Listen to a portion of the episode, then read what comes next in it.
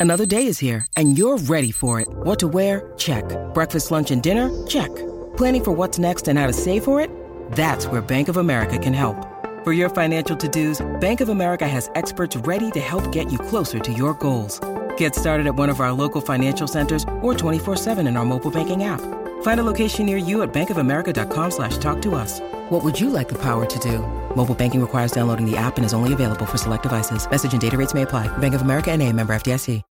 When you need mealtime inspiration, it's worth shopping Kroger, where you'll find over 30,000 mouthwatering choices that excite your inner foodie. And no matter what tasty choice you make, you'll enjoy our everyday low prices, plus extra ways to save, like digital coupons worth over $600 each week. You can also save up to $1 off per gallon at the pump with fuel points. More savings and more inspiring flavors make shopping Kroger worth it every time. Kroger, fresh for everyone. Fuel restrictions apply. Mother's Day is around the corner. Find the perfect gift for the mom in your life with a stunning piece of jewelry from Blue Nile. From timeless pearls to dazzling gemstones, Blue Nile has something she'll adore. Need it fast? Most items can ship overnight. Plus, enjoy guaranteed free shipping and returns. Don't miss our special Mother's Day deals. Save big on the season's most beautiful trends. For a limited time, get up to 50% off by going to BlueNile.com. That's BlueNile.com.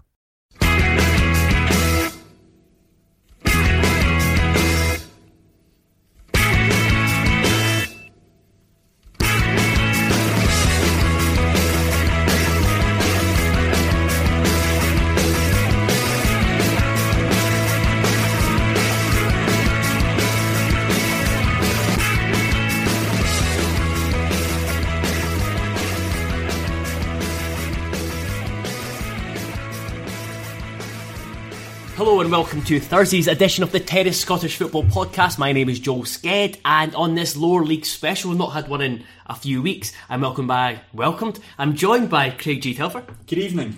And normally I would be introducing Sean McGuigan at this point. That's not the case. it's Gary Cocker. You know how there's talk at the moment about changing it so that if you're caught speeding, you can attend speed awareness courses instead of getting a fine? I feel like this is the football podcast version of that for me. My team's doing shite, and I'm now You- contra- you are I'm contractually obliged to do this. Just sorry, ju- just just remind remind listeners why you specifically are here. Um, the football are they're not even just in the championship; they are currently fifth in the championship.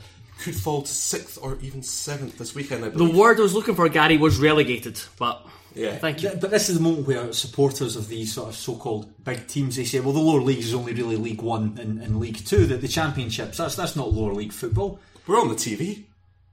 And so we are actually, yeah. It counts. So you know. that counts, yeah. Um, but that's it, At really bad times with you know about you know Uh, Just embrace it, Gary. Yeah. Just, just embrace it. That's that's what lower league football's there to do. It's just there to be enjoyed for us all. And it's actually the first podcast I've done in uh, about nearly three months. That's what that's what the TV show does to us. Right. It takes up a lot of time. It does. I mean, it's easy enough. I remember when we're trying to organise this and Fowler's um, asking everyone, "Can you come on?" And it's easy for him because he'd do it in his office. All he really needs is swivel his chair in different directions from his desk, and it's easy for him. It's not so easy for the rest of us who have coming from uh, Glasgow or the FK postcode. To, to be here tonight, but nevertheless, nevertheless, I'm, I'm, I'm delighted to be here, and I'm, I'm, I'm looking forward to get cracking on a, a sh- veritable smorgasbord of It is uh, that. part-time football and Dundee. yep and nothing from League One as well. No, 'Cause no, Sean's not here because so- there's going to be another lower league uh, episode next week, and I think Sean McGuigan's going to be on that. Is he? Yeah.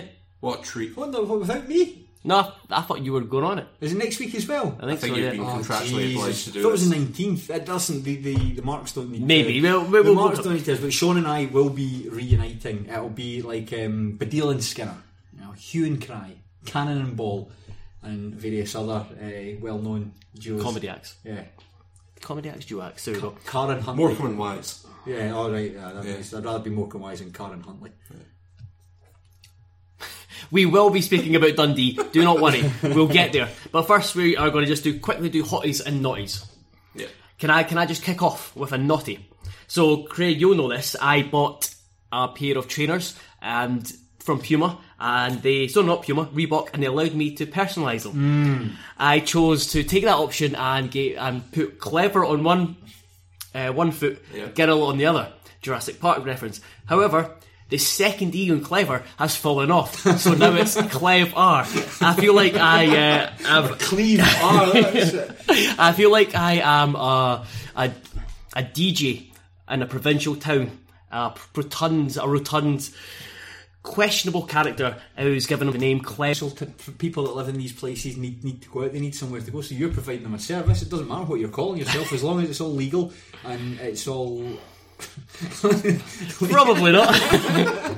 No, it's a shame because those are uh, those are absolutely cracking gutties, and that was a real USP for them was getting them branded like that. So it's a real shame to see that's fallen by the wayside at this this juncture. yeah, I know. It's I'm not Bill had them. Uh, it fell off in my hand earlier on. Fucking hell! Someone else take I'll, up the I'll, mantle. I'll go for a hottie. Uh, the, I'm a big fan of the Adidas slash Palace slash Juventus football kit. It was released a couple of weeks ago. I bought it As an Uh, investment. Well, no, I bought it with the full intention of wearing it on the final episode of View from the Terrace, but because it's got a sponsor on it, we weren't allowed to do that. So I think uh, I'm, I'm, I'm either going to keep it as an investment, perhaps. Well, maybe I was wrong to cut you off there. Full intent to wear it, but I might invest in it. I haven't seen the price it's going for eBay. I think it's uh, that could make a worthwhile investment for Sir out there. Wasn't there? Uh, wasn't there a lady complaining about people snapping them up and she wasn't able to buy one Yeah. for her son? Yes, she was, but that's uh, what you if you what you should do is take a day off work and be ready at eleven o'clock on the dot for the website to load. I'm not joking. See when I actually put it in my basket and I got the the wheels and the wheel spinning saying that your transaction's in order. I haven't felt a rush like that since well, I don't know when, but it was. Since the uh, TV uh, show got a second season. Oh my goodness! What a laugh! Um, I had the very same experience getting tickets for the Killers, who are playing at Falkirk the, Stadium. The Falkirk Stadium In Grangemouth. Yes, in Grangemouth. Um, good luck, but but don't take your car because traffic around that area is really poor. I'll remember that. Um, I'll go. thanks, thanks for the tip. Um, I am going to go with a hottie, and this one is partly directed at Graham Phillis, who refuses to believe me, but Hello Fresh. It has revolutionised my eating in the last year. Oh yeah, I've What's what's what, what's Hello Fresh, Gary? So Hello Fresh, this is I promise this is not a hashtag ad as you would have to say on Instagram. Gifted. Um, yeah. That's the new one. basically I was running out of ideas for what to make for my tea. It was just a rolling uh, track of fajita, lasagna, um, fish and chips, just shite. I was eating terribly. Um, but with HelloFresh, what you can do is you get a box delivered to your door any day of the week. It can have two, three, four, or five meals in it. You get the recipe cards as well. Very good. Um, it's useful because it sort of rotates, so old favourites do come back, but you get to try out different things. You get the ingredients perfectly measured, so you don't have, as I still do, uh, three of those little jars of thyme, each with about 5% of it used, so you actually get the exact. there is there's there's a few companies like that kicking about, Yeah, and I the good thing is about with the cards is I've I've, I've had a couple of um, I think I've had a, kind of couple of boxes before, and the good thing is about the cards you can keep them and you can Yeah. just buy the ingredients and it's, it, I've actually done that with a few of the recipes. There's an excellent chicken piccata, so it can now make garlic butter. Is Just- the stuff? just like I am? I'm a big proponent of Slimming World. Is, is the stuff Slimming World approved? I don't know if it is, but the meals you um, when you sign up, you can select if you're a vegetarian or if you've got allergies. It takes account of that. Um, it lists if the meals are what they call family meals, which are my favourite because they're massive, or if they're balanced meals, which is probably um, I think that's under the, 500 the- calories. the majority of them are healthy, like they're all healthy yeah. healthy meals. Yeah, like the ones where I just chuck lots of butter in, not so much, but that's my lookout. Nobody else's. I like butter. Yeah, it's great. Um, so that's my hottie. Um, I'll go with my naughty, which is the Ballon d'Or. Um, not because I disagree with uh, Messi getting it, but because it reopened that very tiresome argument about is Messi or Ronaldo the best footballer in the world. As Piers Morgan came out with some stats saying Messi, uh, Ronaldo scored more international goals.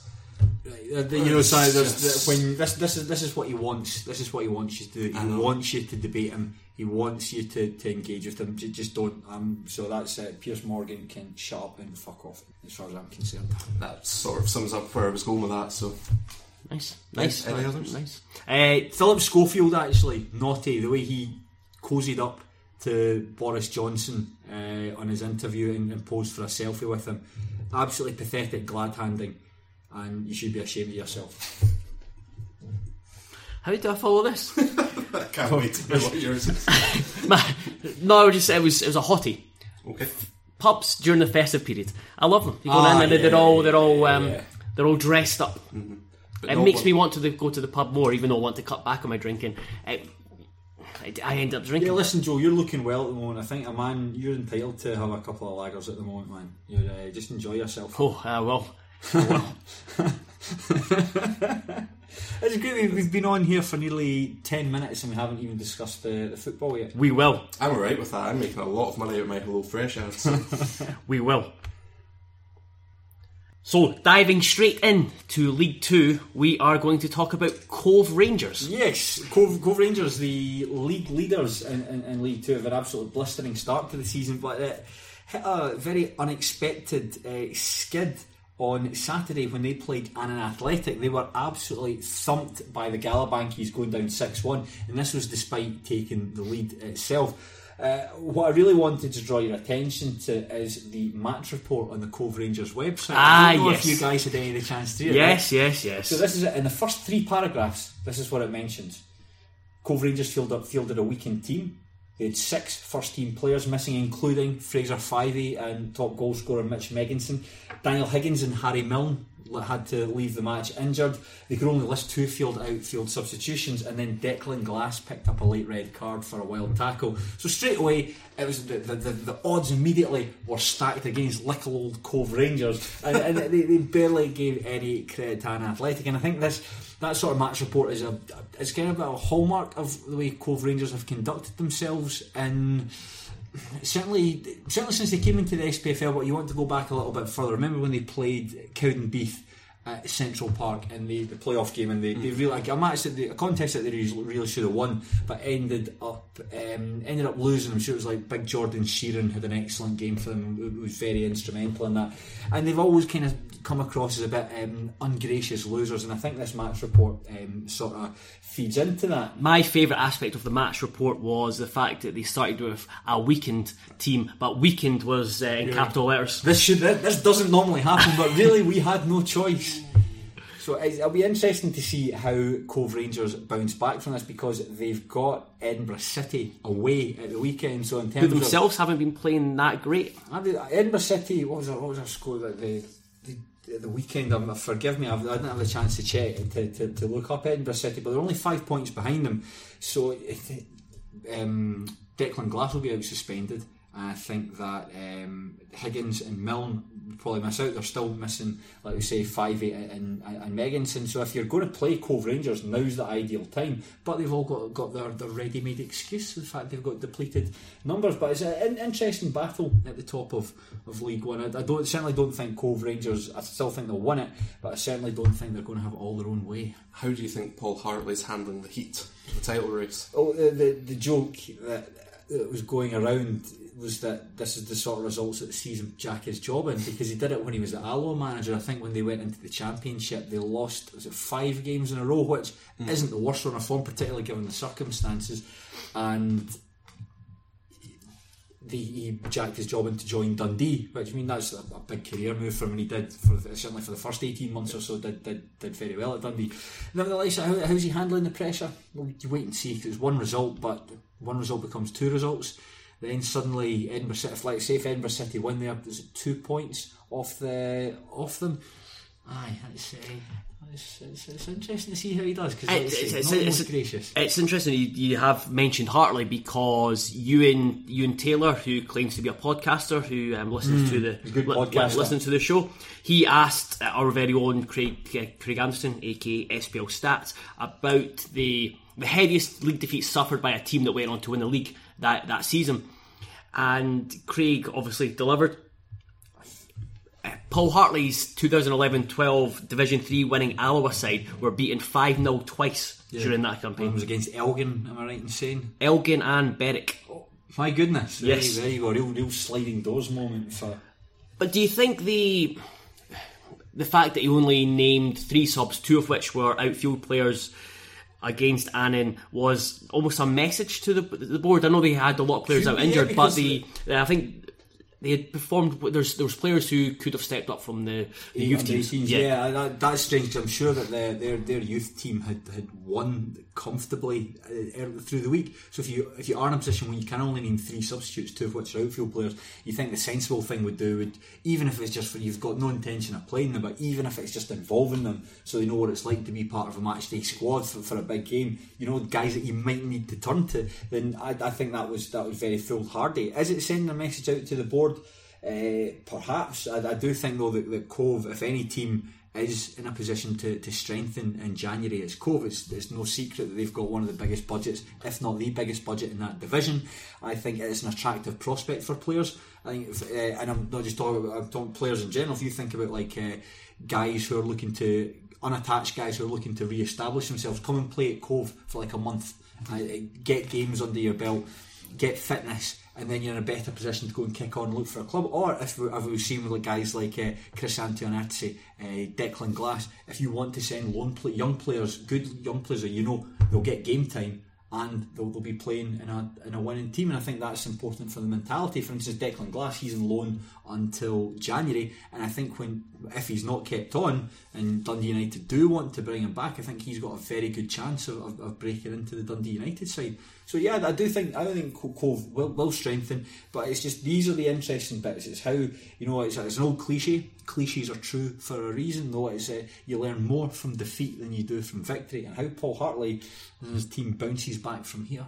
I'm I'm keen to I'm keen to see. Yeah, I think that Edinburgh, the Edinburgh City game is perhaps one of the biggest in the SPFL this this weekend. Yeah. Edinburgh City were beaten two one by Queens Park at the weekend. So they were, so they were, because that's I was going to that's that was the mailbag question that, that was relating to that game. To be fair, what I would say, although the the scoreline uh, was was two one to Queens Park, it didn't necessarily reflect the performance. Edinburgh City had two free kicks that hit the post in the first half. Willie Muir made a couple of decent saves. There was some uh, quite dogged rearguard action from the Spiders. So although it finished two one and, and Queens Park scored two very good goals of their own.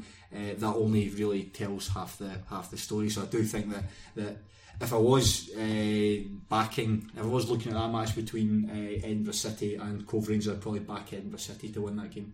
Do you think there's any other teams in the league who could break the duopoly, or is No. it very much a two No, horse I think, I think it's very much a two horse race. I think you know the, the teams with the most money, they're the ones that can attract the best players. Edinburgh have got a great situation because, because of the location, even though their their, their ground is, uh, dare I say it, is their ground the, the worst in the SPFL. Edinburgh City Park, yeah, yeah, That's rubbish. Just, yeah, no, Um, Coves is up there. I know it's new. not like, a chance. I've not a chance to, Put, to put it go. this way: I've played on Edinburgh City's ground, Yes. Meadowbank or Ainslie Park. Ainslie Park. Ainslie Park. So Right, okay, well, if they're letting the likes of you, uh, uh, come around jobber.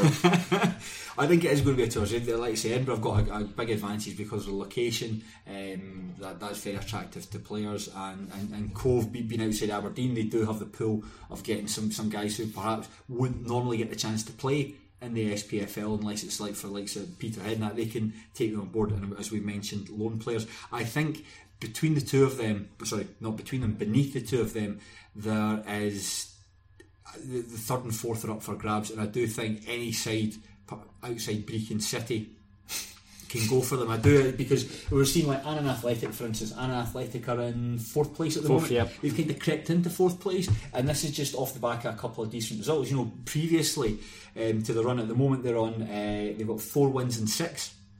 Prior to that, they got two points out of five. So it shows you how, how tight the league is that a good run of form can, can put up there. For instance, Cowdenbeath, I, I, don't think they can necessarily sustain their form, but they because of that run they had at the start of the season, they put themselves in a fantastic position. That's all you really need. You know, you can get a clutch results that can keep you there, or later on season a clutch results that can fire you up there at the expense of someone else. And it'll also be because, of course, there'll be smaller squads. So if there's a few injuries that crop up in the busy definitely, you know, there, there, there's, there's, I think most teams in the division will have the player. You know that if he's out the team, the team's really, really going to struggle. For instance, like uh, I think uh, look at Edinburgh City. For instance, if uh, Blair Henderson uh, something was to happen to him at Queens Park, a guy who's emerged as a, a one of the best strikers in the division, Salim Kouider-Aissa. If he's injured at Queens Park, they don't have guys that can step up. You take Salim out of that team, Queens Park would really struggle. You take Blair Henderson out of Edinburgh City, or they've got a, a slightly bigger team, but you take him, you're not. You, you know, there's There's not. It's not as if you can say we've got four strikers at the club that can all do different things. You'll have one really good striker and a bunch of guys that say, "Right, Christ, if he has to play, we'll need to we'll, need to let him on." So yeah, squad size is really important. I think that going back to the point about Cove Rangers, that's something you're seeing. If you do take a couple of players out, and, and Cove, for instance, it was six, which according to their match report, then that you, you are going to struggle off the back You're going to be weakened. Yeah, weakened. Before moving on to the bottom of the table, I was just because I was just about to mention about Cowdenbeath the fact that if they could score more goals, they would definitely be in the race for the uh, the, the, the title. They've got only conceded twelve in thirteen games, and I was going to say, oh, that's the best defensive record in the league. It's not. Stirling Albion in seventh have only conceded eleven goals in fourteen games. Yeah, but Stirling Albion are garbage to watch because I mean the more, a lot of their results are like one nils, nil nils. I'd say you've got to say fair play to Kevin Rutkiewicz. It's a Stirling Albion have been in the doldrums for a wee while. You go back to the 17-18 season when they were a, for certainly for the first half of the season they were a great shout to win League Two. They had um, Peter McDonald, Darren Smith playing up front for them, Callum Morrison who was on loan from Heart of Midlothian, guys who were making a real impact in that division. And then over the latter part of the season fell away. They finished in third place but were easily beaten in the playoffs by Peterhead. The following season, Dave Mackay soldiered on, but all the goodness from the first part of his, his season there that that disappeared. Rutkiewicz has come in, and I think he's he's got them playing as a sort of quite a stolid brand of football. They're not the most exciting side. They're, they're probably the probably the least interesting side in that division, just in terms of uh, taking all things into next to Stenhousemuir, actually, the two least two interesting sides of the division. Uh, but yeah, the, he's, he's doing a he's doing a decent job there. I think in young Sean Heaver, they've got a player who's, who's got a bit of potential there, who might have the opportunity to move further in his career. I would just before we move on, I would just like to direct people to the Annan Athletic highlights uh, of their defeat of Cove. Mm. Firstly, because of the Cove uh, Cove Rangers defending for like three of the the, the six Oh, goals, uh, two unusual penalties as well. But at five one, an Annan sh- uh, fan shouts, "It's no time for showboating."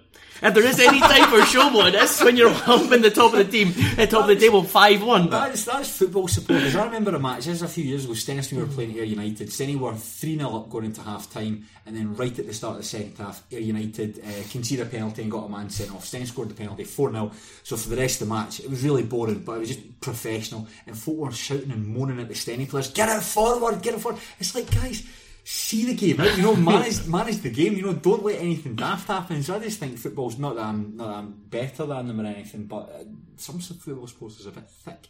Just And be ungrateful, grateful. yeah. And just be grateful. How often I think that was probably pound for pound since since he joined the SPFL and Athletics most impressive performance in the league, certainly. And that's uh, that's how some some Galabankies are, are treating that. Show a bit of respect. I'm looking straight at the microphone when I'm saying that. I grow up. You mentioned Stenny. Stenny have had a decent week. Yeah, yes, yes. The, the, the week they were involved on Tuesday night in a, a thoroughly, thoroughly entertaining match with Elgin City. It finished two each. Elgin City scored two goals in the space of two minutes midway through the first half. Dreadful, dreadful goals to lose for the Warriors. The first one was one of those, one of those, you know, one of those balls that just pings around in the area and doesn't properly get cleared. There's players hacking at it never gets cleared, and it just falls to someone about 12 yards to go. Just puts the laces through, it goes into net. That's how the first goal happened. That was Kane Hester scored. The second one was an absolute shambles. It was one of those big floaty crosses in towards the back post. The Stenny uh, wingback Alan Cook standing underneath it, waiting for it to seemingly hit off his head. But then the Elgin, the Elgin players at McEwen just jumped over the top of him and headed it, and it was just pathetic, absolutely pathetic. But Stenny came back into it. They've signed um, one of the players, the probably most eye-catching signing in League Two. They signed Botti Biabi as a free agent. Um, the, he had there's an agent who's got him and Ryan Blair. He's a guy that took them down to Swansea. He put them in at Stenhouse yeah. Muir for uh, just until January. And there's there's a number of scouts at the, game watching. If they watch Biabi, Biabi will be away no bother in, in January because he's far far too. You can say what you always like at Hamilton Accies, and like, he was kind of hot and cold at Falkirk, but my goodness, at that level, he's superb. He's he conceded, a, he won a penalty and scored from it, and then the game was just end to end. Sense we had so many chances in the second half, but with 15 minutes to go, Elgin came back into it. And they put shots past the post. They hit the post twice, and then five minutes into injury time, Big Andy Munro uh, steps up and nets from a, a corner. So one of those games that's where you're quite grateful for the for the point, but it could have it could easily gone either way. And, and, and prior to that, he'd beaten Brechin City two one, which was massive because it's um, puts nine points between themselves and Brechin at the bottom of the table. Still a funny side to work out exactly what they are. Stenny under Davy Irons, I think that the, the impression I get is that he doesn't really rate a lot of the players inherited. For instance, Mark McGuigan's been on the bench the last two weeks. Oh, really? Yeah, it's ahead of um, sorry behind Biabi. But from what I've seen, I've only seen Biabi once, but Biabi looks a lot better and a lot more mobile. The, the the one thing that caught my eye, well, the main thing that caught my eye when I watched the highlights against Brechin was like early on, a ball went into him. And he just used his str- like Yeah. a Brechin player went to challenge him. He just Aye. used his str- uh, strength, and the the, the the defender just bounced off him. Yeah, totally. I mean, he's eh, what I noticed about him. He's he's not the tallest player, but he's winning headers. Like he's something that's a, a long-standing criticism of Mark McGuigan that he doesn't use his strength well enough. And I do think Mark McGuigan's just like a, quite a built guy. But not necessarily strong. You mm-hmm. know, You- Yeah, you yeah, know, yeah. You, you and I know that. It's just all glamour muscle that we've got. That he does. There's some McGuigan doesn't do enough. Whereas Biabi is he can back into defenders, he can come short from defenders, he can spin off and behind. He's just he's a, a constant nuisance. I mean, it's a small sample size because it's just the one match, but I'm really really impressed with him. I, I, I don't think they'll, they'll keep him beyond January. The other player was Ryan Blair, obviously another player who played sort of 80 odd games for Falkirk before moving to Swansea. He is quite classy. I think though that when you're playing at League what two, mate? When you're playing at League Two, you're not going to get all day in the ball. Just remember that. I'm looking at the microphone I'm speaking directly to Ryan Blair. But the number of times where he was caught in possession, like sending nice passing, and then it would come to him and just just slow down. So he needs to get up to speed. But uh, you know something, it's one of those situations that if he does well, he'll get his move. If he does well, the club do well. So it's it's one of those, and so just enjoy them while, while they're while, while they're here. I don't mean to jump ahead here, but um, you mentioned Steny beating Brechin. Hmm. And do you think Brechin are. We'll get for? we'll get onto that. We'll get onto that. I was, I was, Just, I we'll come on to jumping I was just going to ask about Brechin it. I was going to ask about Steny and because it's you've had kind of differing feelings about Steny throughout the kind of the, throughout the Yeah, season. yeah. What is your view now? Do you think it's going to be a case that they? I think you kind of mentioned it uh, earlier that they can get into the playoffs. can. I think every team other than Brechin's capable of finishing. Maybe Albion Rovers as well, but every team's capable of finishing in the the, the top four. And it's it's a competitive division. It's not necessarily a lot of quality beyond the beyond the top two. I think that Steny have got massive problems defensively. We need recruit. We need new players. do you think that'll be that'll happen? I mean, do you think? Uh, I've been told, been told that there's money. There's, there's still money available. but there'll be in. January will be a Yeah, a I, I do think so. I, I do think so. There's a couple of guys that have come in already, like Jonathan Tiffany, who uh, he's he's come in. Didn't wasn't too sure about watching him against Elgin, but he's coming to play at, at, at right back. I'm sorry, right wing back. They, they need a, a left wing back as well because Scott McLaughlin. Scott McLaughlin's done a, a really good turn for the Warriors. He signed from Edusport Academy and played at a whole host of clubs. Played at like Ayr, Clyde, Peterhead, um, Morton. You know, well known face in the lower leagues. I think he came in as a player slash fitness coach, and I think he's surprised at how often he's played. But I think that says more about the rest of the guys that Colin McMenamin brought in than it is about Scott McLaughlin. I think. Aye, aye, there'll be a turnaround in players. I think, but a, a hard player in central midfield, a new left back. They're the, they're the two ones. Uh, If uh, Biabi stays, brilliant. But if he doesn't, probably another forward. Some of the guys Irons has brought in, I've not been too sure about. The guy, uh, Jordan Armstrong, a, a boy from Motherwell, looks like a football player, but he's not a football player. Like he's he's big and he's tall and he can header the ball. But my goodness, the number of times when the ball goes to him, young boy, so you don't want to be too hard on him. And he was at Motherwell for a number of years, but wait and see. I think there'll be a lot of clubs looking to get to January and thinking of turning over their squads, perhaps about this next club that we're about to move on to talk Yes, a, a perfect segue. Brechin, Mark Wilson will surely kind of just rip up and start again. I think he'll need to. I think he'll need to. Brechin, Aaron, and Big Bother. They would have gone into that match against Dennis. We were thinking this. This is a great chance for us to to close that gap at the bottom of the table. You know, re-establish our credentials as a sort of like a difficult side to beat. Make Glebe Park a difficult place to come to, and they and they really failed in it. The match, I think you described it, Joel, as a view for the terrace as a potential stink fest. Uh, I wasn't there sadly, but by all accounts, uh, the, the the people I spoke to said it was a, a, a Holstein game of football that, that Steny were just glad to, to, to get out from with uh, with the three points. But for for, for Brechin, there's there's huge huge anxieties is what's going on at the club at the moment. If, if Brechin do get relegated, then it's, it's certainly certainly very likely on, on, on current form they'll go into the Highland League. And if Brechin go into the Highland League, they'll be by some distance the most southerly team. And that I think that hmm. aye, they'll be the most southerly team. I'm trying to think who the, the, the closest Highland League team are. Was it I was going to say? Inverurie, Inverurie Locals, locals. just outside hmm. Aberdeen. Hmm. You know, that's that's what hundred miles away. Pro- pro- no, that- And obviously, it will be the Highland League. Yeah. But if it was the Lowland League, again, it would just be the same distance. yeah, that's the that's that's, way. that's, It's- the thing. the They're really awkward they're place. really isolated, and a lot of Brechin's players uh, are based in the Central Belt. I'm sure if they if they used to, if they don't still do, they certainly used to train at Little Kerse, which is just uh, outside Falkirk, Grangemouth. And it's right on the motorway, so it's very, very easy for boys from Glasgow and, and Edinburgh to, to, to get to.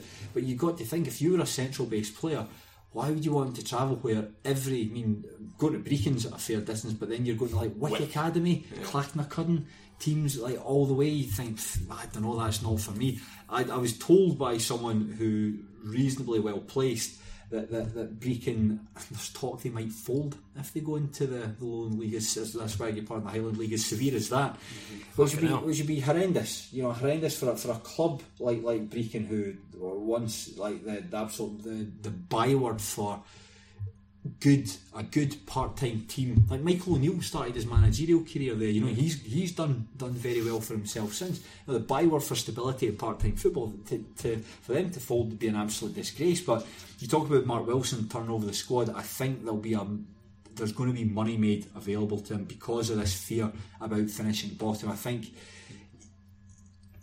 he will have the capacity to sign players, but it's like how do you attract players in that sort of position? What do you say to it? Like we've talked about Cove Rangers maybe signing free agents. What would you rather do? You could make more money, go and play for a title league winning side, or you could make money by potentially being part of a team that's relegated out of the, the SPFL. And the other thing is, I've not been following the Lowland League that closely yet this season.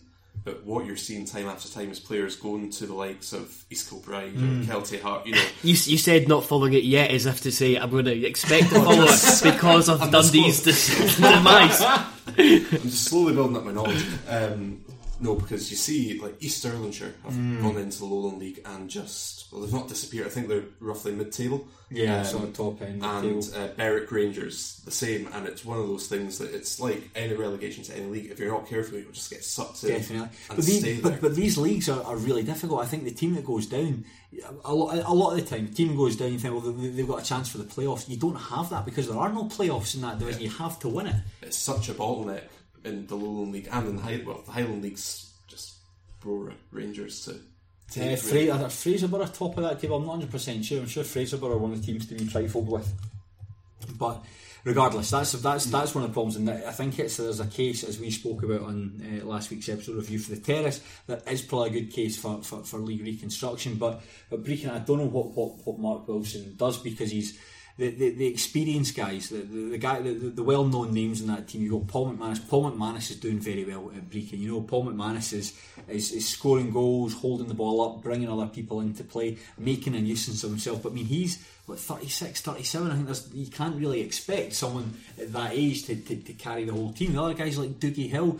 Dougie Hill was awful against they beat 5 2 by Queen's Park. Dougie Hill had a really, really poor game, was substituted at half time and then dropped for, for the following match. It was a 5 2 against Annan, in fact. And then there's, there's, there's Ryan McCord, and Ryan McCord, God, everyone was, a lot of people, I say a lot of people, a lot of people online were like, oh, Ryan McCord be a brilliant signing for, for Brechin.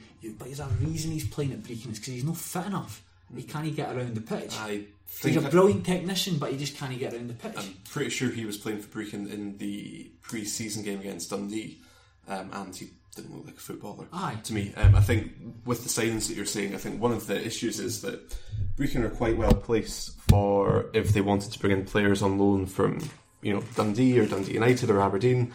Um, but the problem is, obviously, if you're bringing in loan players, they wouldn't necessarily be as um, financially invested, shall we say, Mm-hmm. Oh, uh, no, I- in, you know, in keeping the team up. So it's really difficult. And, and if you were, if you were like a, a the, the head of youth at, at Dundee United, and you're looking at Brechin, it's like, why would I want to send guys to, to a team that's getting beat every week? They're playing on a minging pitch it's not going to be good. And a for- stressful situation. a stressful well. situation. Yeah. You know, it's that, you know, I, I do think it'd probably be good and like sort of like toughening up, but it'd be the same way as like being thrown in an oubliette, you know, and having rats poured on top of you.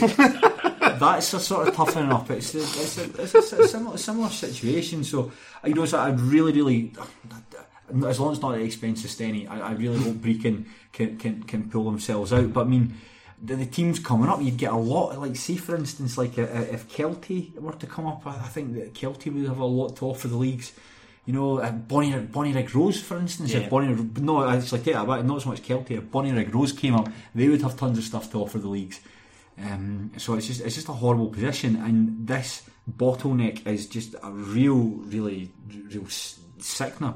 And I- especially when it, it gets to the, the uh, gets to the point where you mentioned the potential of just closing up shop. Yeah. Brechin when Scary. like a, they are they're a, a traditional famous club within Scottish football. Yeah. like the Hedge. Yeah, just yeah, there, there's there's so many threads to pull at it. Yeah, it's, it's, it's horrible. I, hope, I I really, really hope that's that's not the case. I don't know it's not the case. But apparently, as well, the, the same well placed source uh, informed me that they are doing their best. They want to try and uh, rally support for reformation at the bottom of uh, League Two. Whether or not that's going to be brought in in time, to, to- can, you bring, can you bring in new legislation midway through a season? what, what to, to, to close off to close off any promotion aye. oh man, it, it, it's horrendous. But you know, it's something that's like you bring in these rules. The, I think the rule was ostensibly for like for East Stirlingshire, who, mm-hmm. who are mm-hmm. you know, who, who had finished bottom for so long. And you know, clubs do I do that. You find you natural. You know, I don't want to sound like I'm like a eugenicist or anything, but you know, you find your natural level and stuff like that. Everything bottoms out. You, you find your space, but I don't think you can do that in the Lowland League or the Highland League because it's so it's so weird. And do you think that that was maybe partly what happened to Brechin, which was that you're talking about levels there? Obviously, they very unexpectedly got promoted to the Championship, and ever since then it's been No, I, in my my lifetime, uh, Brechin have always been on a top four League One club, second division club. Brechin have always been a, that. that I, I- just think that the whoever's running the club, some of the decisions they've made or not made, I think the, the, the one of the worst things they did in the Championship was not even the championship, or the year they're relegated to the championship. Darren Dods should have been gone uh, long before that. Darren Dods, Dods, and it's no disrespect to him, but you can't go, you can't, you can't not win a game all season. You can't pick up four games and expect to keep your job. That's just unacceptable. And the fact that they kept him on and not bringing someone new, I mean, the whole club needed refreshed. That's one of the reasons why they went down because Yeah. I think there was there was already that losing mentality, and you start the season with a guy who's who's responsible for overseeing that. It's just just crazy. that's actually a brilliant link to the next club we were going to talk about. It was, it was, it was, it was better than my one. Of, uh, we'll move on. so, Partick Thistle. Yes, They were beaten 5 1 by Dunfermline Athletic the weekend, and magically, Thomas O'Ware, after his Twitter e- exploits in recent weeks, following their win over Greenock Morton, made a cunt of himself. Oh man, honestly, it's like I was, I was going I've not seen this. What's he done? Tom, uh, Tom, Tom O'Shea is a former former Greenock Morton Yeah. player. You know, he's he's a bit of a big noise, fancies himself a wee bit. You know, uh, his uh, his own opinion of himself isn't perhaps commensurate with reality. I think it, it's fair to say, right? But John Partick Thistle hasn't been very good for them at all. They beat Greenock Morton two one, and he went on Twitter, posted that picture of Kermit the Frog drinking some tea, and he wrote, mm, "Awful quiet on here." And so everyone, well, I say everyone, there was like he, people piled in slagging him off, and it's like really fucking just shut your mouth. Just really immature behaviour. Your your team Partick Thistle are bottom of the table, looking increasingly bereft at the bottom of the table, and you're noising off a bunch of wee Morton chodes. Grow up, man. And then, fast forward to Saturday, three minutes in, he fannied about with the with the ball. to begin with, was dispossessed and then brought down Greg Kiltie, who was bearing down and goal. Who Kiltie didn't really seem to know what he was going to do. no, and could have just just stick behind him like Yeah. goalkeeper. Like, yeah, and the, probably the best thing happened for Kiltie was that O'Ware fouled him again. It was it was quite soft to bring down, but it was ultimately uh, red carded. a and, red card all day long. and uh, it just went from bad to worse for Thistle. What? I thought Ian McCall was going to come in and change it. I think the problem is that you can't really change it until January um, because the squad that he's left, and I think he's said as much perhaps more politely in public than he has in private, um, that the squad that he was left by Caldwell is just not up to the job at all. Um, when he first came in, he got a little bit of a reaction. I think his first game back was a 3 1 defeat of Inverness. No, he did. He got a new bounce. Yeah. he got, he got a bounce. He beat Dundee 3 0. Yep, that was a bit of a freak result. We'll come on to Dundee later. we will come on to that later. So small time, isn't it? I'm not happy about that. Um, but other than that, I mean, there's been defeats which could be very damaging. Um, I think at home to Queen of the South, um, which you know, if you have a look at the um, the bottom of the championship, we can discuss this in more detail a little bit later. But I think the three teams that are going Is, to is be this the trouble. upcoming and run? Um, no, I'm just Oh, saying your that they're um, they should almost be in a little mini league with Alloa, Morton, and you could maybe argue Queen of the South as well. Um, and you know, at the moment they're still two points behind Alloa, um, and they're four points behind Greenock Morton, who have got a game in hand as well. Um, so the new manager bounce got them a little bit, but since then they've just basically regressed back to where they were before. Yeah, there are a couple of good results in the cup. They they beat Penicuik Athletic one 0 You know, it was a. I was going to say Penicuik. They play it was at Firhill, but Penicuik are always uh, always up to, up, up to no good. You know, and then they, they beat Stenhousemuir four one in the in the in the Challenge Cup. It's a one of the probably the most disappointing thing for Ian McCall because you can sign you can sign a load of shite for like England, you know, like guys who you've never heard of, guys that have played at teams like in the conference and who come up to Scotland. One in ten of them are all right. You know, I'm thinking like who's the boy that that uh, the, the scout uh, Steve Marsella, who was at Inverness Caley Thistle, did that. They would they would bring up whole hosts of guys in the back of vans. Yeah, like- from Kettering Town. and, I know some of them turned out to be uh, like uh, boy James Vincent was, one was one of the guys. He he turned to be all right, uh, uh, like all right for them. But then you know, so these guys are always a mixed bag. But then you kind of look at the guys at, at, at Thistle who are sort of well known around the lower leagues. Think Tam O'Ware. Tam O'Ware was, was all right at Morton. O'Ware was pretty good at Morton. Let's be honest, and he could play in a number of positions. The season that Morton won the won League One, that'd that be 14-15?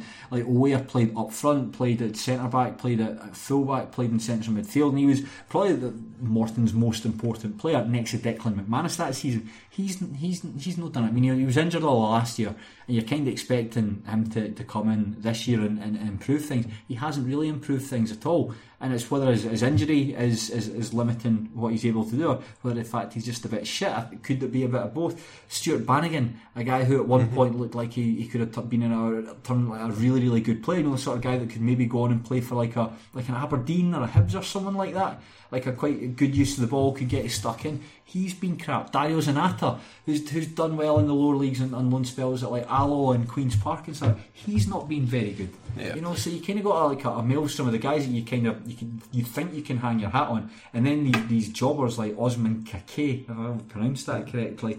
You know, it's just.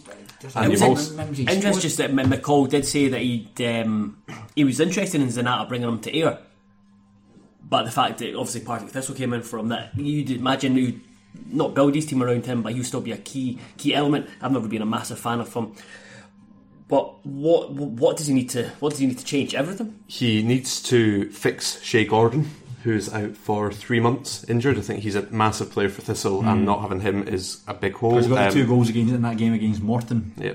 Um, cling on to Reece Cole Okay. as well. Um, in midfield, I think he scored quite. He's, he's, he scored scored against Penicuik. He, he scored against Dunfermline as well. Yeah. Um, so I think he's one of their um, quality players. I think one of the other things McCall could probably do with doing in January is trying to. He's not going to manage to shift them on, but think about what to do with the likes of. Pains me to say Gary Harkins, even Kenny Miller. Um, you know, it's a uh, Stephen Saunders as well. It's a lot of these guys who are in their mid to late thirties now. Who Decent you know, contracts, you'd you could- imagine. yeah, you can easily imagine that the argument would be they've got the experience, they'll be able to talk the team through it. But you could also argue that they would be Experience is sometimes not a great thing. no. Um, it can sometimes lead to complacency um, or imagining, well, it's fine. It's only Alloa and Morton above us. They're about to slip though, up soon. never say that about Miller. I think Miller's uh, my perception of Miller. He's sort of been one of the shining lights. I sort of not so much a shining light, but quite like a maybe a dim bulb in the distance. then would- that's, that's doing okay. From speaking to Thistle fans, he is doing, and I know this is going to shock you all. So everybody, listen, sit down. He has been going further and further back the pitch to try and get the ball to the extent where he's almost playing right back at times. Um, it's just classic Kenny Miller, and it's clearly because he's used to throughout his career being, you know, the target man, being the guy up top, getting a lot of supply. And it must be really frustrating for him in his twilight years when he would maybe hope, you know, I'll go down to the championship, score for fun, to instead be dragged into a relegation battle where he's having to try and create his own chances. Yeah, I completely agree with you. I think uh, some of the some of his goals that he scored are, um, as Joe might say, Doige-esque. So I don't think they're exactly um, screaming quality. Aye, uh, if it once it hits the back of the net, that's the most That's all that that's the most important thing. But you do you do worry for Thistle because you, you know something. You've made a really good point there where you said, ah, "Well, well Alloa in the division, Arbroath in the division. We'll, we'll, catch up with them soon." Doesn't it work like that? You know, you, you talk. This is this is reminding me when. Um, like, when Falkirk's relegation last year, uh, there was a perception that you've got Alloa. Well, we've got Alloa, you know. But then, but then you compare that mentality to Alloa, uh, who you compare it. So Alloa and both will go in that same mentality, where everyone will be like, well, we, we, folk think they can beat us. Andy Graham, when I interviewed him for the for the Pele podcast a couple of months ago, he he he, he was like that. They, they used those as motivation. There was something that a, a Falkirk player had said. It was like we shouldn't we shouldn't be getting beat by Alloa, and that's that's all the motivation they needed. Think that they, that, that we they don't think we should be in the same pitch as them. That's the motivation they need. Mentality is a huge thing. Arbroath will have gone at that division think we're, we're favourites to go down. Well, that's not going to happen to us. We'll, we'll, we'll prove people wrong. Alloa will be the same thing. Peter Grant will be telling them, folk, folk think you're shite, folk think you go out there and prove them wrong. Whereas Thistle, does- these are the sort of things that they don't really hit home until it's until it's too late. Yeah. And that's just it's such a common theme with relegations, but it's also quite telling that Arbroath are not really featuring when people are talking about we're talking, who's going to go down. You were talking about the, the mini league. The fact, you didn't even say them. Didn't No. even mention them. Um, whereas having seen Alloa and Morton and Queen of the South and Thistle this season, the thing that the other three teams have that Thistle don't have is a stodginess about them, Mm. and that often leads to you know very mediocre games, But bad results for them. But it means that they can, when they need to, they can try and just hammer things out or you know cling on to leads.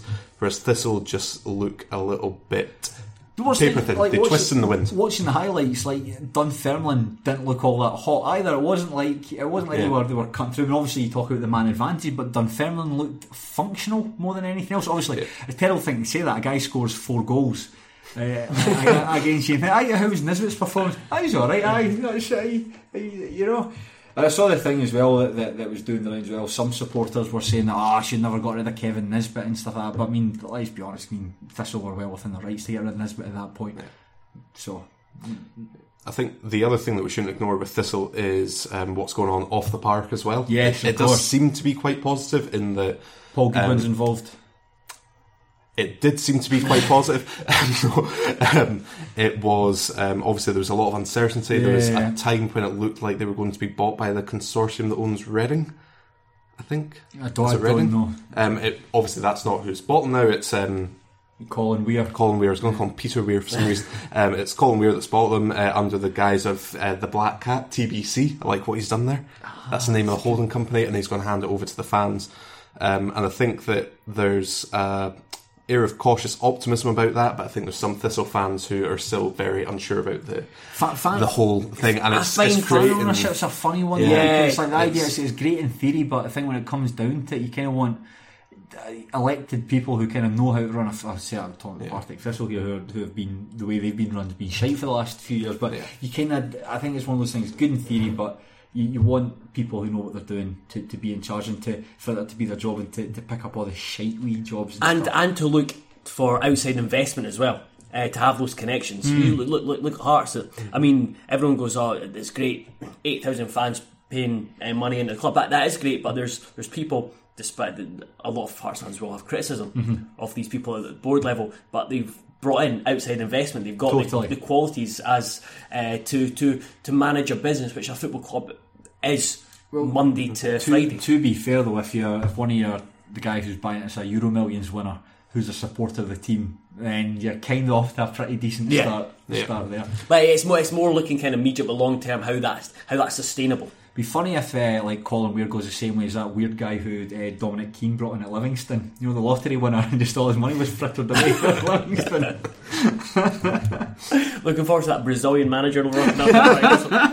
I mean, one one other small stat to chuck out there that I didn't. You're just trying to prolong this to. I am to, so for Dundee it can just be we're fifth, but we'll recover. Um, um, one other stat that surprised me was I think um, fans are willing to give McCall a lot of time. He um, obviously Popular, he's, yeah. he's he has missed a Partick Thistle despite wearing the Ayr United trackies and Yeah. training at one point. Um, but there's only been two um, managers who have not had a connection to Thistle as a player or coach in the last 25 years. Oh, let's see, can we guess who they are? Uh, Dick Campbell, yes, right, and the other one. Gary Cole. yes. Um, Done. there you go. Um, so I think that bringing McCall back is part of that thing of almost giving Thistle back to the fans, but I think it's still. You remind, me of, you remind me of Bane in The Dark Knight Rises. Gotham's yours! yeah. Very good. Ah, What a shite that movie. So you you mentioned Gotham, Dundee, who, they- who they're twinned with. Oh, right. I'm, I'm going to read That's it. true.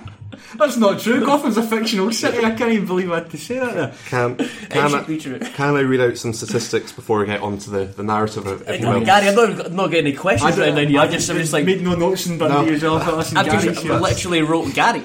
Take the floor. So we've played 15 games uh, this season, um, league games, I should say. We have only four clean sheets in the league. We've only taken two points from losing positions. We have lost three points from a winning position, which was the game against Thistle or the capitulation. Um, we are fifth in the league for goals scored, third for shots, fifth for shots on target, second bottom for second bottom for fouls because we're soft as shite. Um, we've had more, pos- but yet despite this, we've had more possession than opponents in all but one game. We've had a higher possession average than any other team in the division, and we've but only in one game have we committed more fouls, which was the last derby, which was an absolute travesty.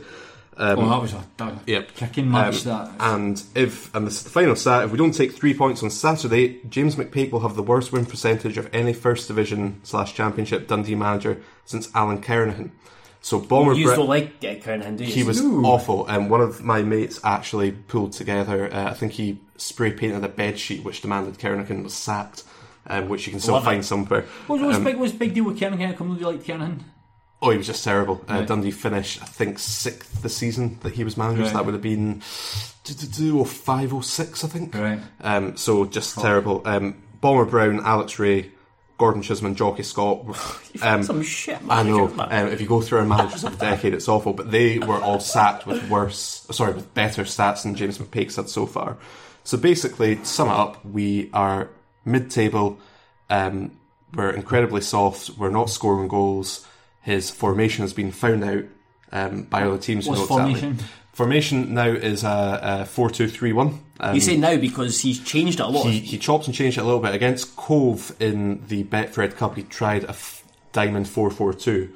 Um, I do think that might actually be the solution, and one of the reasons for that is that the one good thing that McPake, it's good, the one mixed bag that you can give McPake is his recruitment. So obviously, without him, um, Dorrans wouldn't be at the club um, because he's mates with McPake. Kane Hemmings might not have come back as well. Um, to Dundee, he was down south. I think he was quite happy down south. Um, but he was convinced to um, come back. He was supposed to challenge Shankland for the Golden Boot in the Championship. um, so, if you have a look at his recruitment, there's been a few good signings. I'd say that um, Jordan Marshall from Queen of the South uh, has been a good acquisition, although he now has a hamstring injury, which is Who'll, causing who'll take his issues. place? Sean Mackie from Hibs, Oh, no. um, who we can come on to later. Um, Declan McDaid has had a bit of a mix. He did get Player of the Month in October, um, but he's he's a winger, so he's what, not always what, going to play. the fans think? And the kind of impression I've got from watching the, the Dundee Dundee games that they're kind of not not too sure of him.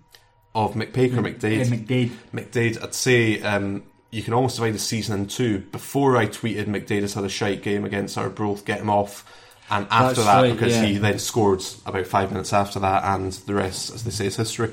Um, the problem with McDaid is that up until we signed Dorrans, he was basically the only possible supply line for our attack, and obviously didn't always come off. He likes to try and beat his man several times over, um, which Get in the fucking box. yeah, it doesn't always end well. Um, so the reason I was talking about potentially Diamond four four two is that McPake's recruitment um, has resulted in us having a plethora of central midfielders. It's like Paul Hartley's back at the club. Um, we have three wingers, um, all of whom finished the game against. I think it was the game against Partick Thistle actually. Um, and the only one of which he trusts really is McDaid. Um, Josh Todd was Jim McIntyre's only signing um, on a, a pre-contract um, back in January, February from Queen of the South. He's not really been used that much.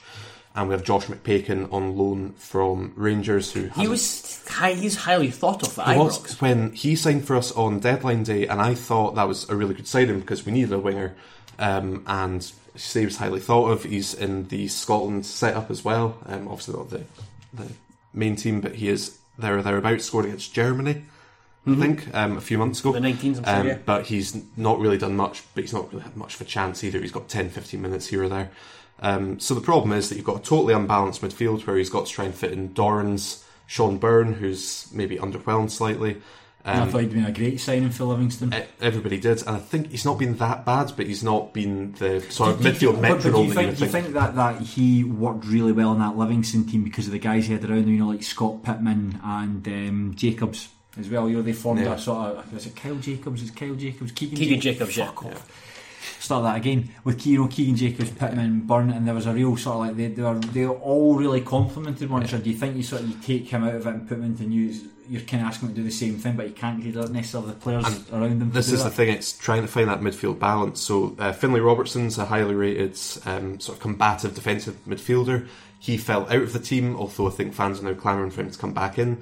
Jamie Ness has been injured for most of the season, believe You it or not. surprised me. Yeah, um, so that was a good use of the budget. Um, so you've got Byrne, Ness, Robertson, McGowan, Dorrans, um, and one who has already slipped my mind. There's too many central midfielders, is the point. Um, Which then is affect so, which has affected the strikers because you've Yes. got four, three, four strikers. we have three strikers and we have a fourth on trial at the moment. Um, Oh, yeah, yeah. So um, we've got Kane Hemmings, who I've already mentioned, Andrew Nelson, who was um, sort of trialled on the left of that three behind Hemmings Mm-hmm. For a bit until we realised that just was never going to work. And Danny Johnson, who, and this is I think one of Dundee fans' biggest bugbears, whenever he has played for Dundee, he has scored, he's looked dangerous. But for whatever reason, he's fallen out of it. Um, he fell out of the team after the 6 2 Derby defeat um, which was a bit unfair because he did score a goal which was offside in the first 10 minutes, or given us offside in the first 10 minutes. I'm not bitter, I'm not holding on to it.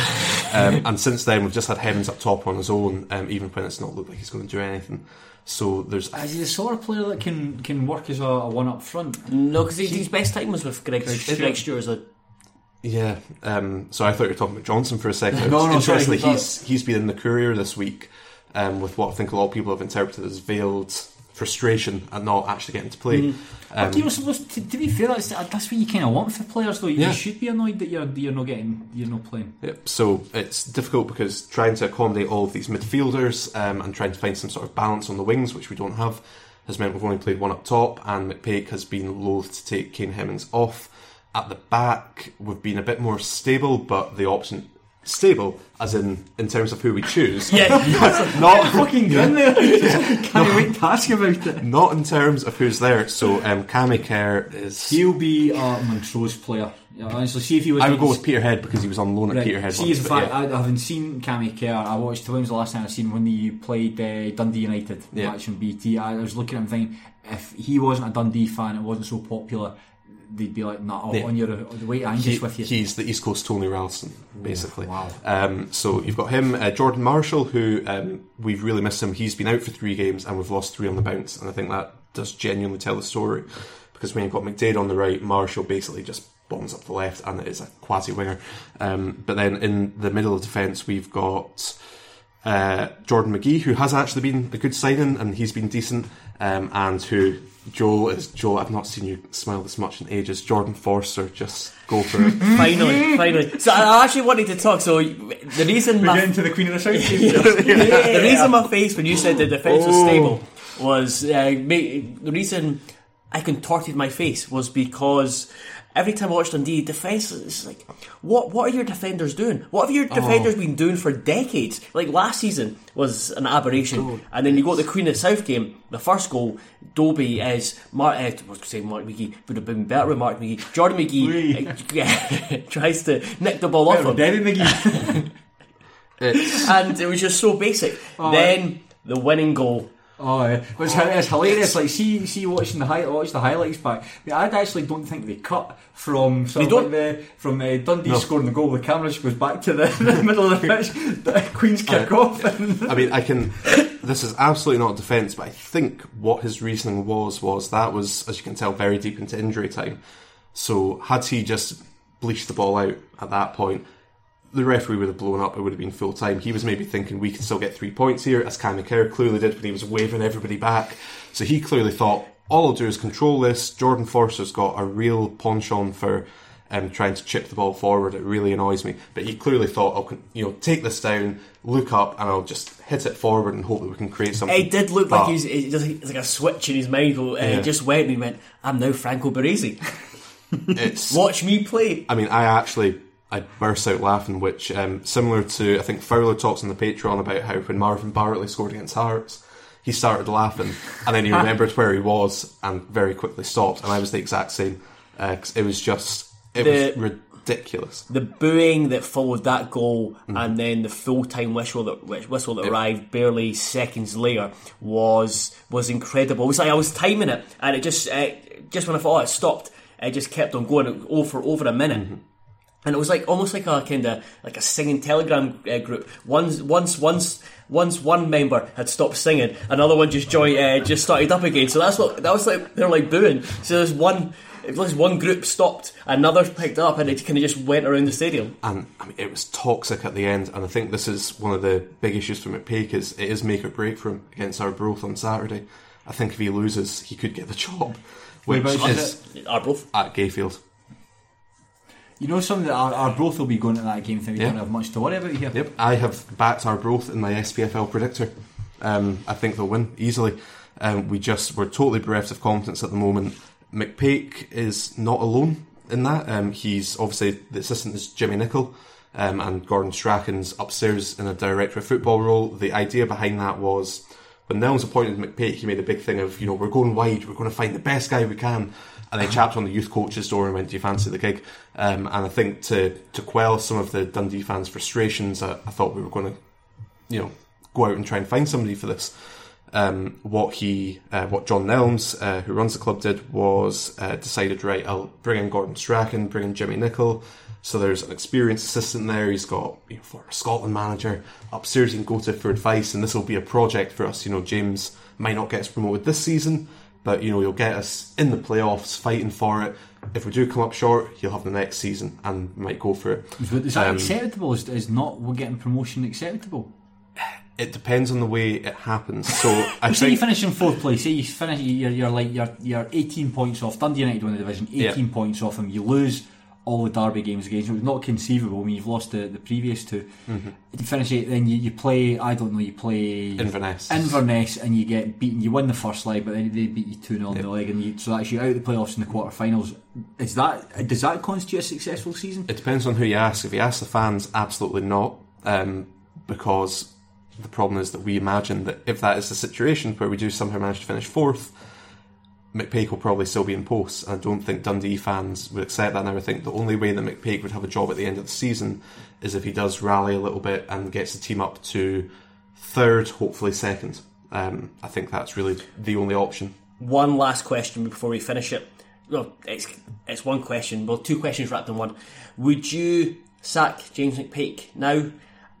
And if so, would you take Mark McGee? Oh, you know what?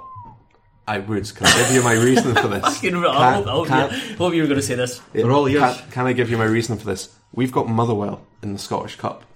If a Mark McGee led Dundee side in the Championship puts social media wizards Motherwell out of the Scottish Cup, I cannot wait to see that story of the match. And I cannot wait. In my phone, in our WhatsApp Terrace podcast chat, I have starred every single message from Graham Phillips where, where he got on his high horse, went all Billy Big Balls, and went, "Oh, can't wait for the next round draw." And he's probably right. But that hope, that hope, that is what I would cling to. Um, I mean, going on to what uh, Craig was asking me about, you know, what would be acceptable for Dundee fans. I think what they would want to see is, you know, actually a couple of signings in January. We need to sign um, a left-sided player who can probably cover left back and left midfield because we've got Sean Mackie on loan from Hibs. Um, put it this way, he is he is not going to be the next Lewis Stevenson. I'll I'll be kind. Um, so we need to sign uh, left-sided player. We need to sign a new centre back as well because um, Meekings is just out of it now completely. Um, and if nothing else, we need cover. Um, well, Forster needs to be that cover, and he needs to never be used. But we need to have another centre back in there, um, and we do probably still. It pains me to say it, but we need something to link midfield and attacks at the moment you've got McDaid and Graham Dorrans has you know slid in a few reverse passes, but there's still not really there's a real disconnect between attack and midfield that needs to be fixed. Um, so I think need to see that, need to climb up the league a little bit more, and need to just get back some dignity in the derbies because the six two was a ten minute spell like against Partick Thistle of just falling to pieces. Um, but the performance other than that wasn't terrible. The two 0 was all was awful. Yeah, were it was much worse. It was just there was no shots on target, which um, has been a You- common theme in the last you few weeks. like a bunch of hammer throwers. See some Yeah. of the tackles that went in there. I was surprised that there, that there was no uh, red cards in that game because some of the fouls. I, I can't remember specifics, but there was a few. Uh, there was the Nelson tackle, the Nelson tackle. You're like, oh, that's that's Yeah. just that's really rum. and there's nobody actually in our midfield that's doing a Callum Butcher type role of actually just controlling the midfield and just throwing bodies about a bit. Mm-hmm. Uh, I think Finlay. The difference between throwing bodies about and just like like Yeah. snapping people for the, Yeah. the sake of it. Uh, I think Finlay Robertson could do that for us. I think he'll be key going forward. Um, finding a way to fit him in along with Dorrans and hopefully rejuvenated Byrne might help. But really, to be honest, we're out of the playoff spot. If we lose against Arbroath at the weekend, we go to sixth, maybe even seventh. Um, and it's just looking absolutely miserable. Love it. Thank you very much for listening. That's us for tonight. We will be back on Monday. We're about to go and record a Patreon. Uh, just a mailbag, some mailbag questions. questions, Some good good questions. questions. Uh, hopefully, some good answers as well.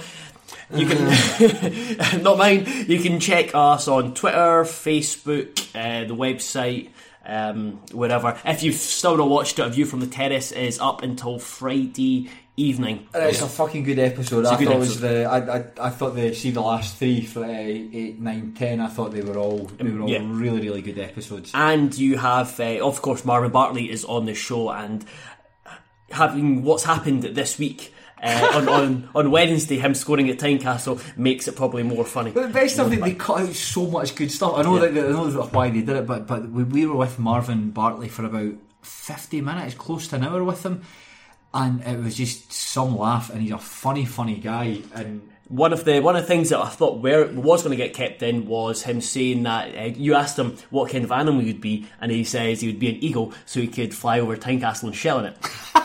yeah, Petty, I like it. Yep. but everything sort of came back to how much he doesn't like cars. You want to say fair play? You know, for someone that has no connection to Scottish football other than pitching up was in 2014 he started playing. Yeah, for them? 2014 to Yeah, after his, his first championship Yeah, yeah. season. Yeah, you got you just simply have to say fair play to him. I was really hoping to see um, you introduce Rob to him.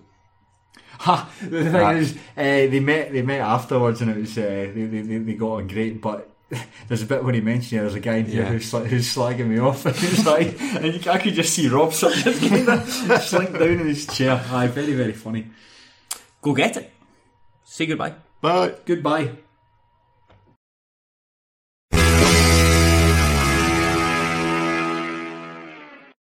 Sports Social Podcast Network. Judy was boring. Hello. Then Judy discovered ChumbaCasino.com. It's my little escape. Now Judy's the life of the party. Oh, baby, Mama's bringing home the bacon. Whoa, take it easy, Judy. The Chumba life is for everybody. So go to ChumbaCasino.com and play over 100 casino style games. Join today and play for free for your chance to redeem some serious prizes. chumba ChumbaCasino.com. No purchase necessary. Void where prohibited by law. 18 plus terms and conditions apply. See website for details.